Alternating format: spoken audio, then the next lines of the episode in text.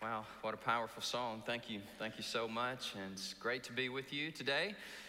Southwestern Seminary, Dr. Patterson, thank you for still inviting me to come to preach, even though I left you twice. I love you dearly and appreciate you, and Mrs. Patterson, love you guys so much. Great respect for you.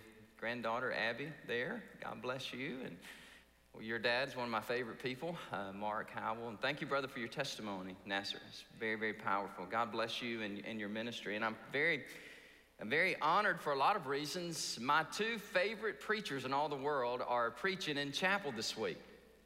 Johnny Hunt preaches tomorrow and Dr. Patterson on Thursday. And I'm kind of reminded of that biblical passage. Johnny Hunt, I know, and Paige Patterson, I know, but who are you? But I am delighted to come and to preach God's word. My wife is here, my wife Ashley. God bless you, dear, love you. We are empty nesters, and the kids are gone and grown, and she's traveling with me more these days, and I'm so blessed. And the pastors, the round table, God bless you, men of God. I'm very, very honored to be able to preach God's word to you, and so you could do a much better job than me, but I am here today to share and to encourage you as well, and faculty and staff and students, what a blessing. Dr. Queen, love you, appreciate you, and enjoyed being with Dr. McCarty this morning with the interview on the podcast.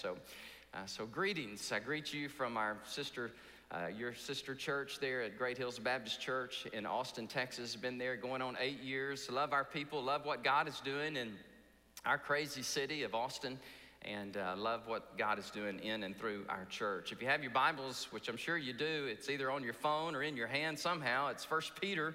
I want you to turn with me to 1 Peter chapter 5, and I want to read verses 1 through 4 to you in a moment and preach a message about the portrait of a true pastor. Today I'm going to preach a message from a pastor's heart to you pastors, you preachers, you men of God, you presbyteroi and episcopoi, and you men, elders, shepherds of God's flock. Now, if you're here today and you're like, well, I'm not called to be a lead pastor, a senior pastor of a church. I think I'll just take a nap, you know, wake me up when we're done. But no, this message, I hope it applies. I believe it will apply to you, whatever your ministry is. A worship pastor, education ministry, recreation ministry, communication pastor, children's, preschool, students, whatever God has called you to do.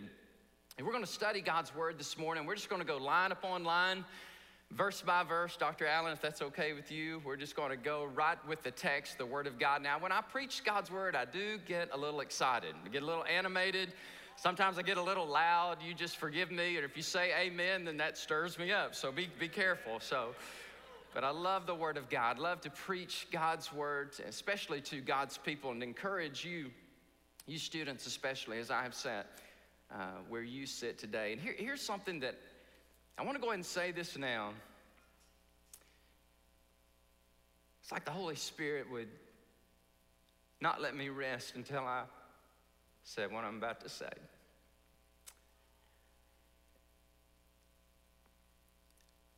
There are so many churches in our Southern Baptist Zion that are struggling. Many traditional churches, great churches in the past, and they are struggling, and many of these good soldiers, these men of God, are going to retire. And Dr. Patterson, I'm asking, where's the next generation? Who are those men of God going to come behind me and many of these men in this room and pastor traditional, maybe struggling Southern Baptist churches?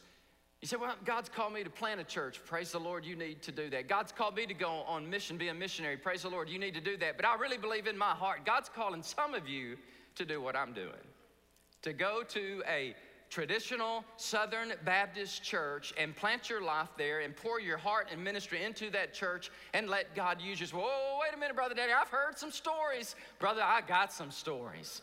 I got some rough stories, some horror stories, some bad things, tough people, yes. But let me tell you, just because it's hard doesn't mean God's not in it. God could very well be calling you to go to some of these churches and plant your life. Thank you for letting me tell you that. I mean, that's just, I'm emotional when I share that, because I hear a lot of guys who say, thanks, but no thanks, I don't want to do that. But you'll be at your best, you'll be happiest if you'll do just what God's calling you to do. So 1 Peter chapter 5, let's read it. Ooh. this is such a powerful text. Lord, use me.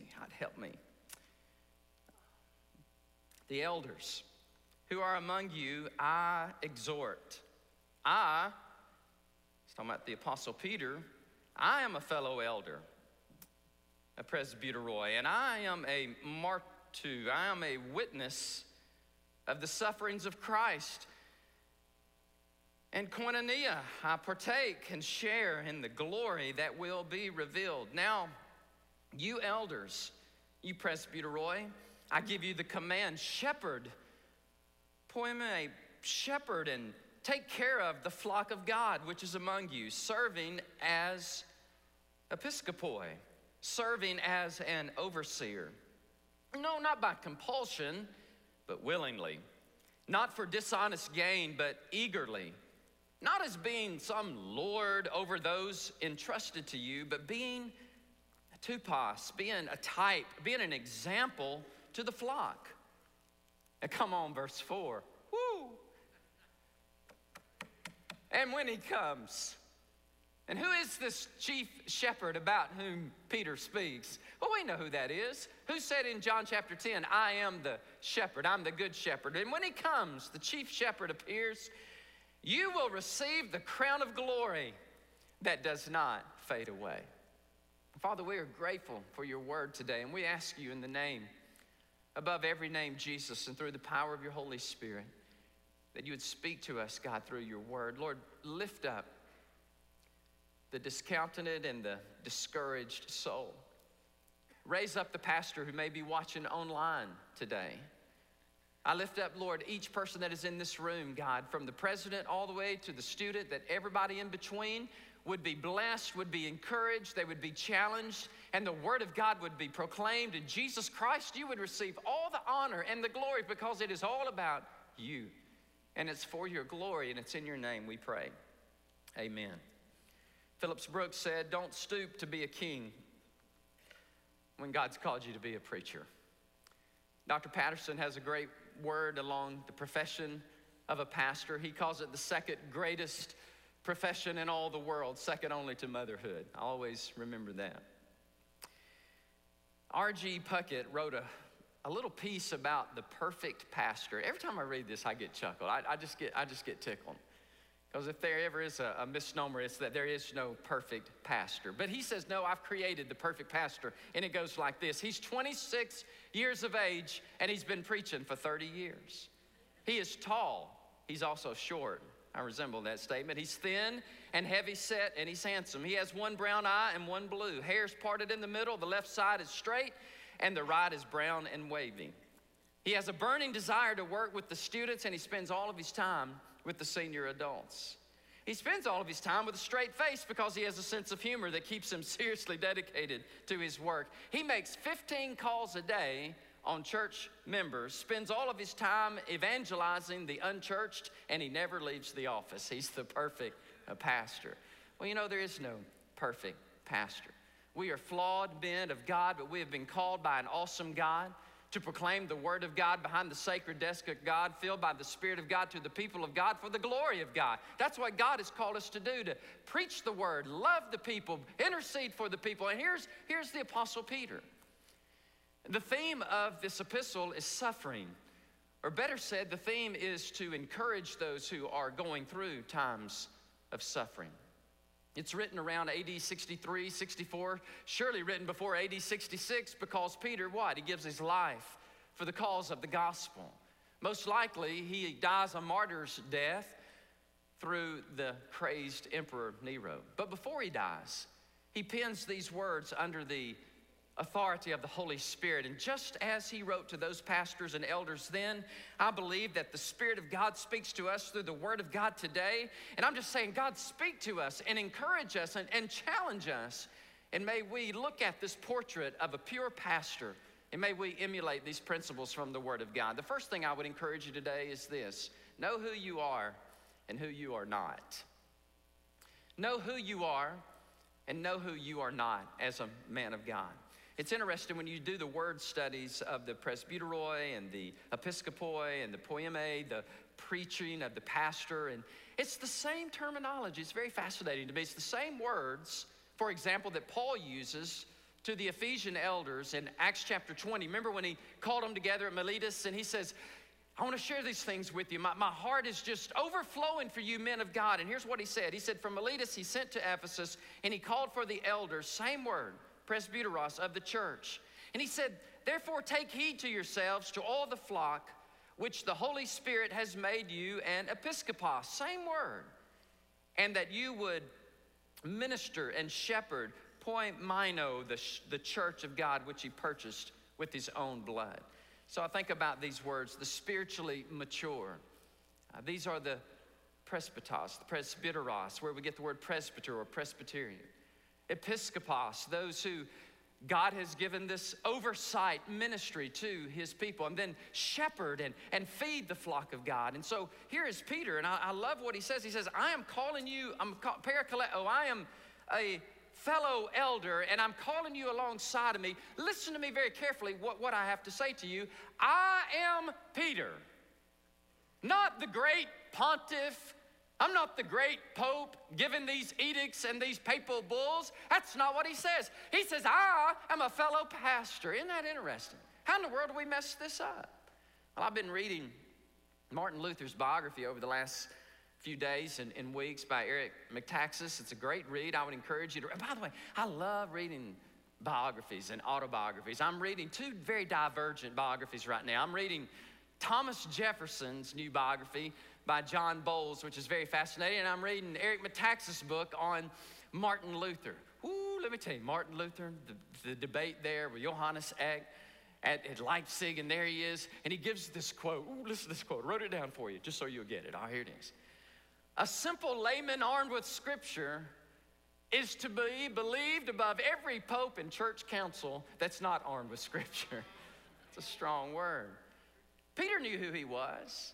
I wonder if Peter today would look down and say, Pope, what, me?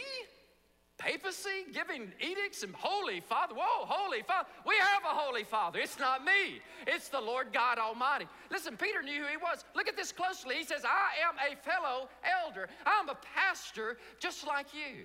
And so he can speak with authority because he is, as he said, one of them. He said, I'm a martus, verse 1. That's where we get the English word martyr. I have suffered for Christ, and we know that in Acts chapter 5, don't we? He's beaten. Acts chapter 12, he's imprisoned, and then in AD 66, he dies a martyr's death.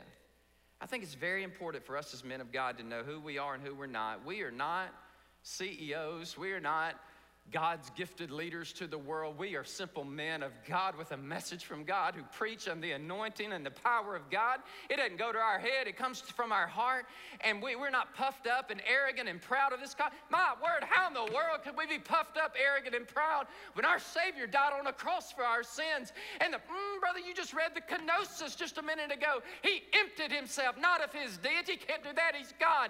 But he emptied himself of some of those great privileges, and he comes to us, and he calls us to the gospel ministry, not with hubris and arrogance and pride, but we humble ourselves under the mighty hand of God, and he lifts us up, and he uses us as his preachers, as his pastors. And what a calling, what a blessing to be called of God, to be a pastor, to be a minister, to be a preacher. I love Robert Murray McShane's quote, and you've heard this. He died a very early death, didn't he, in Scotland at age 29, 7,000 people come to his funeral in 1843. But before he dies, he's preaching a fellow minister's ordination sermon, and he says, don't forget the culture of the inner man. Pastor, don't forget the heart. Remember, you are God's sword. You are his instrument. And I trust you are a chosen vessel unto him to bear his name. Listen to this, preacher. In great measure, according to the purity and perfections of the instrument, will be the success. It is not great talents God blesses so much as great likeness to Jesus. A holy minister is an awful weapon in the hand of God. End of quote. So know who you are and know who you're not. Peter says, I, a fellow pastor. Second thing I want to leave with you today is fulfill your responsibilities. Fulfill your mission, your duty. I tell you what, I got real tempted to do something, Dr. Queen, and I don't think Dr. Patterson would let me, so I didn't do it, right? I almost came in fatigues. almost came in some army garb, military garb, if I could find some that would fit this small body, and put it on and just come up here and say, hello, students, hello, faculty. I'm a soldier and I'm coming off the front lines in Austin. And I'm laboring for the gospel. And I'm preaching the word of God. I feel like maybe that's what they do at West Point. They bring some of those generals off the front lines and they come to those of you who are about to go to the front lines and give a report and say, we are serving, and how can I help you? How can I admonish you? How can I encourage you? And I know some of you are already in pastoring and you're already preaching, but many of you are students and you are soaking it in and you are learning and you're ready to sharpen your mind with orthodoxy. Praise the Lord. Sharpen your hands and your preaching with orthopraxy. Praise the Lord. But the best part is what I call ontology, or the essence of the ethics of who you are. It's a holy minister in the hand of God. That's an awesome, awful weapon. So I just come from the front lines and I do exactly what I'm encouraging you to do. I pray, I fast, I seek the Lord, I preach the word, I visit the hospitals. You say, no, you don't. You pastor some big church, you don't go visit the hospitals. You let some of those underlings go visit the hospital. No, no, no. My wife and I, every Wednesday, we go out into the hospitals. I'm gonna tell you something, Dr. Patterson, those sick people love to see me, but they really love to see my wife. They're just like, woo, she's a lot prettier than you, brother. So come on in and visit with us and pray for us. And that's what we do. We love our people, and we love our people. We minister to our people, and that's what God's calling us to do, to fulfill our responsibilities. He says, poimano, shepherd, take care of the flock of God. That's an aorist active imperative. That's the message, I think, the heart of this pericope, if you will, this small paragraph of what I'm preaching is shepherd. How do you do that, by the way? I think you do it in some ways that rhyme. I think you lead them, you feed them, you're willing to bleed for them, and you intercede for them. You cast vision, you lead well, and you feed them well. You feed them the nutrients of the Word of God. Jerry Vine says, what satisfies the layman more than anything is the preaching of the Word of God, the teachings, the nutrients of Scripture. Don't just read Scripture and depart from it, never to come back again. By the way, that is the popular brand of homiletics today. In most of our Southern Baptist churches, you read the text, you depart from the text as if I've got more important things to say than God's got to say, and say, well, I'll just give you some pep talk and some encouragement, and I'll come back to the Scripture. Maybe I'll come back to the Scripture. This is the Word of God. I'll read it, never to come back to it. Don't do that. Read the Word of God. Study that Scripture, and then preach the Scripture. Because what God has to say is a whole lot more powerful. Now, y'all looking at me like, that's not really happening. That's really happening. No, I promise you. You say, well, that's how you grow a big church. Don't let the Bible get in the way of a good sermon. That's what one guy said up in Harvard. He said, don't let the Bible get in the way of a good sermon. I'm just telling you, I have no sermon without the Bible. This is God's word. This is God's message.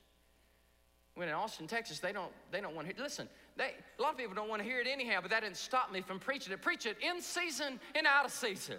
When I want to and when I don't want to. When they want to hear it, when they don't want to hear it. Fulfill your duties, sir. Preach the word of God. I know I'm preaching to preachers. Y'all forgive me. I'll come back to my notes here. That's why I keep these notes, to keep me on focus, on task. I love this episcopuntis, this present participle. It's an interesting word, isn't it? Epi, which, like epidermis, covering, skin that covers the body. Scopeo is to look, to observe. It's where we see it in microscope and telescope. He says, that's what you do, pastor. You look over, you give oversight to your flock, and you love them, you feed them the word of God, you nurture them, you counsel them. I mean, I don't know what the early church did without texting. I don't know. I get texts all the time. Would you pray for me about this? Would you come do this for me? Would you think? And most of the time, I unless it's on Saturday night. A lot of times on Saturday night, I say, well, I'm going to bed. I love you. God bless you. I'll preach to you tomorrow. But what an honor. What an honor. Somebody would call you and text you and say, pray for me. Or I'm about to share the gospel with somebody, Pastor. Would you intercede on my behalf? That is a blessing. I do this, by the way, willingly. And Peter says that's what you're supposed to do, not under constraint, not under compulsion. Can I just go ahead and get to this part of the sermon? We do this because we want to and we get to, not that we have to. That's what he's talking about, that compulsion. Do it willingly, oversight. And I don't know what your primary responsibility is in your local church, and it's interesting, if I were to raise your hand, there would be a smorgasbord, a very eclectic group here today, from a president to a dean to a professor, administrator, a faculty member, to a student who's a part-time maybe student today or a full-time student in a part-time church position. Listen, this applies to all of us. If you're a worship pastor, let me just give you this example for a moment. If you're a worship pastor, your primary responsibility is not good notes and tone and diction and good rehearsals. Your primary responsibility is to lead the flock of God he's put under your care. You care for them, you love them. Now, I love good music and I love good rehearsals and I like the way that sounds, but this applies to all of us. This is a deep call of God to all of us. No matter what your particular ministry is, you give oversight, you give leadership, and you feed them, you encourage them, as the Apostle Peter encourages us here. 1 Timothy 5:17 for us pastors, the presbyteroi, he says, let the elders who rule well be counted worthy of double honor, especially those who labor in the word and doctrine. You see, there's no labor in the word. What? He's mistaken. I could do a little sermon. I can put a sermon together in just a few minutes. It's not a very good sermon. And Brother Barry asked me, he says, well, tell me about your sermon preparation. It's 6 days a week. I take one day off. It's Friday. That's the only day I don't look at my sermon. Every other day I'm studying. You say, well, you're a slow learner, brother. You need to get a better. Well, no, that's just the way I do it. Little manuscripts. And I said, why do you do that? There's a book over here in the library called Expository Preaching Without Notes. I didn't read it, all right? I didn't read that book. I have a funny story, though, Dr. Patterson. Sunday, I ain't planning on telling y'all this. This is free. It's 10:49. I'll hurry before the trap door gets me. But I stood up to preach Sunday morning. We had Bill Gaither and the Gaither Vocal Band Saturday night. Oh, my word, we had just a holy hootenanny party. I mean, people were I never seen so many gray hairs waving arms and just, woo, they were shouting. And so when they left late that night, Saturday night, come Sunday morning, I stood up to preach, and I was like, whoa, guys, hold on. I could not see. I said, I'm not the Gaithers. I don't need all these lights. It's just me, and they couldn't figure it out. So I walked away from my notes. And for 45 minutes, I preached a whole sermon without notes, a miracle of God. But you can, I told you that was free. Anyhow, Hebrews 13:17. I don't know how to pronounce this word, Dr. Patterson. Hegemony, jambalaya, crawfish pie. I don't know how to, you know the word, don't you? When it says in Hebrews 13:17, obey those who rule over you. Obey those who rule over you and be submissive, for they watch out for your souls as those who must give account. Are you listening, Pastor? Let them do this with joy and not with grief, for that would be unprofitable for you. So we give leadership. Rule's a strong word. John Piper is right. Brethren, we are not professionals. We are pastors and shepherds. And then he goes through this process about our motives, about not doing it because you have to, but you get the privilege of doing it. Dr. Patterson, I'm going to quote you again. You have, and I quote him, and he says, you have leadership not because you declare it, but you walk with God and you earn it. You earn that leadership.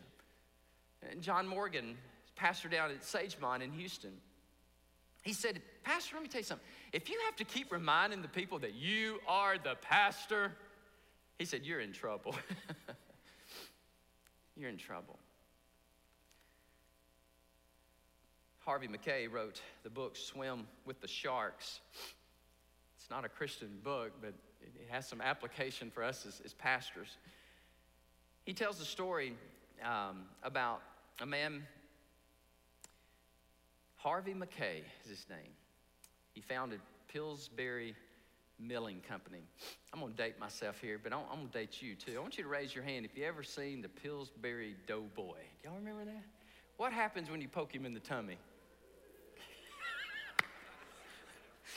Some of these Gen X millennials are going, y'all lost your mind, what is that?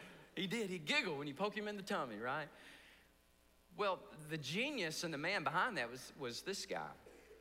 He was, Philip Pillsbury was his name. Harvey McKay wrote the article. Philip Pillsbury, Pillsbury Milling Company. He had this reputation among the people he worked with that he was a roll up your sleeves, get in there in the middle of the work kind of guy. 3 of his fingers were cut off because he accidentally put his hand in a milling, in a grind, and it took his fingers off. McKay, who's writing this story about Pillsbury, says this, and I quote, he says, "The higher you go, the more important it is to stay in touch with your customers." Listen to me, Pastor. Listen to me carefully. You don't have to put your hand in a grain roller to prove you're a good manager, but you should walk your plant every day. An example, being with your people. I love that, tupas, an example. It's the imprint. You leave an imprint, tupas, for the people that you serve and minister to. I just wonder if everybody took on your spiritual nature and temperament of the ministry that you lead, how healthy would that ministry be? Just asking. Scares me to death. They say, well, Pastor, be careful because the church will take on the personality of the senior pastor. And there's a lot of truth in that. It scares me to death. I'm like, oh, my word. He said, well, what do you want them to look like? When you're done, maybe you go to glory and you look back on Great Hills Baptist Church. What do you want those people to look like? What kind of indelible mark did you leave on them? Here's what I want to leave them. Here's what I want to leave you. That they loved the Word of God and they loved to take the gospel to the nations. That's what I want to leave with people.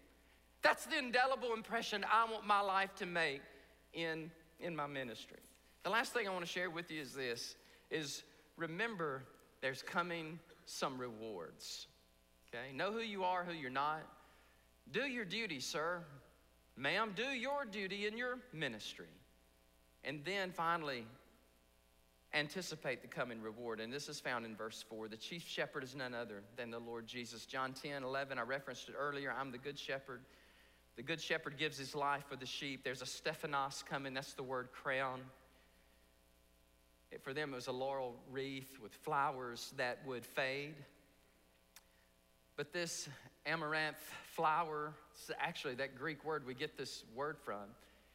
It's an interesting word because it's a flower that it's hard to lose its glow. And if you pluck it, you put it in some water, it'll just continue. And Peter's saying, listen, they labor for a reward, a crown that will fade. Mercy. But God's going to give us one that fadeth not away. Can you imagine that? All the labor, all the toil, all the work, all the service for King Jesus. Hey, by the way, I know you're smart, and I know you're brilliant, and I know you could do a whole lot of other things. Just get over that, okay? God called you. Just get beyond that. Well, then I'll just be God's gift to the church because I'm so amazing. No, you're not. I'm just here to tell you, you're not all that. Jesus is all of that. I can tell you right now, I can walk up and down these aisles right now and spend a few minutes with you, and I can tell you who's going to be effective and who's not in this seminary. You say, woo, that's mighty spiritual of you, brother. No, it's just common sense. Those who are humble, those who are hungry, and those who are just saying, Jesus, it's all about you. Watch her. Watch him, because that's the person God loves to use. The arrogant one, well, I'm just really brave. Probably going to get my PhD. Might get 2 or 3 PhDs and just be amazing. Nope, did God pass them by? God just passed right over him because God is attracted to humility and to meekness, all right? Blessed are the poor in spirit, for theirs is what? The kingdom of heaven. Okay, I'm just about done. Let me fold this up. I'm done, but I'm really not, but I'm leaving. I don't think it's apocryphal. I think it's true, but I'm going to tell it as if it is. My favorite president, it's his favorite president. That would be TR, right? Theodore Roosevelt, he's still your favorite. I was thinking maybe Obama would be up there, but I'm just kidding. Theodore Roosevelt was I encourage you, read the 3 volumes of Edmund Morris. It's amazing. His daughter said, my dad is the bride of every wedding, and he's the corpse of every funeral. He's just larger than life. That's Teddy Roosevelt. He was coming off a big African hunt, sailing into New York Harbor. And there was a missionary couple on the same boat, entering the same harbor. And there was a fanfare, there was a band, there was a welcoming committee for the presidents. He came off of hunting big game in Africa. But guess who was there to meet this little missionary couple? Spent 30 years serving Africa. There was nobody there. And the man, it's usually us, bless our souls, we start feeling sorry for ourselves. And we start whining. And that's what this guy did with his wife. He goes, nobody here for us. I mean, this is a politician, and this is a hunter, and look, you see what I see, and who's here for us? We spent our lives for the gospel, and there ain't nobody here to beat us. And then she said these words, oh, honey, we're not home. We're not home yet. Father, I thank you for these men and these women. Thank you, Lord, that they love you. They have heeded the call, some at a great sacrifice. Lord, thank you for Peter. Thank you, Lord, for his message to the church today. I pray that this message landed on a heart that was ready to hear and be challenged to be that leader, servant leader, pastor, preacher, minister that you've called him to be. Thank you, Lord. Thank you, Lord, for the call of God on our lives. And finally, Lord, I always want to be sensitive and fully aware that there are men and women in this room right now. Some, Lord, are in a very deep place, a valley, and they're wondering, I'm just not sure if I can do this. I'm just not really sure. And God, they're questioning in the dark what you clearly showed them in the light. So I pray for her, that you would bless her, oh God. I pray for him that you would renew his strength, renew his mind. God, through the preaching of the word of God from a simple man of God, may they march out of this sanctuary today saying, God, thank you. You have revisited my call, and you have encouraged me and challenged me. Just because it's hard, Lord, I can't quit. I have to press on, and I pray that they will. Thank you, Lord, for our time together. In Jesus' name I pray, amen.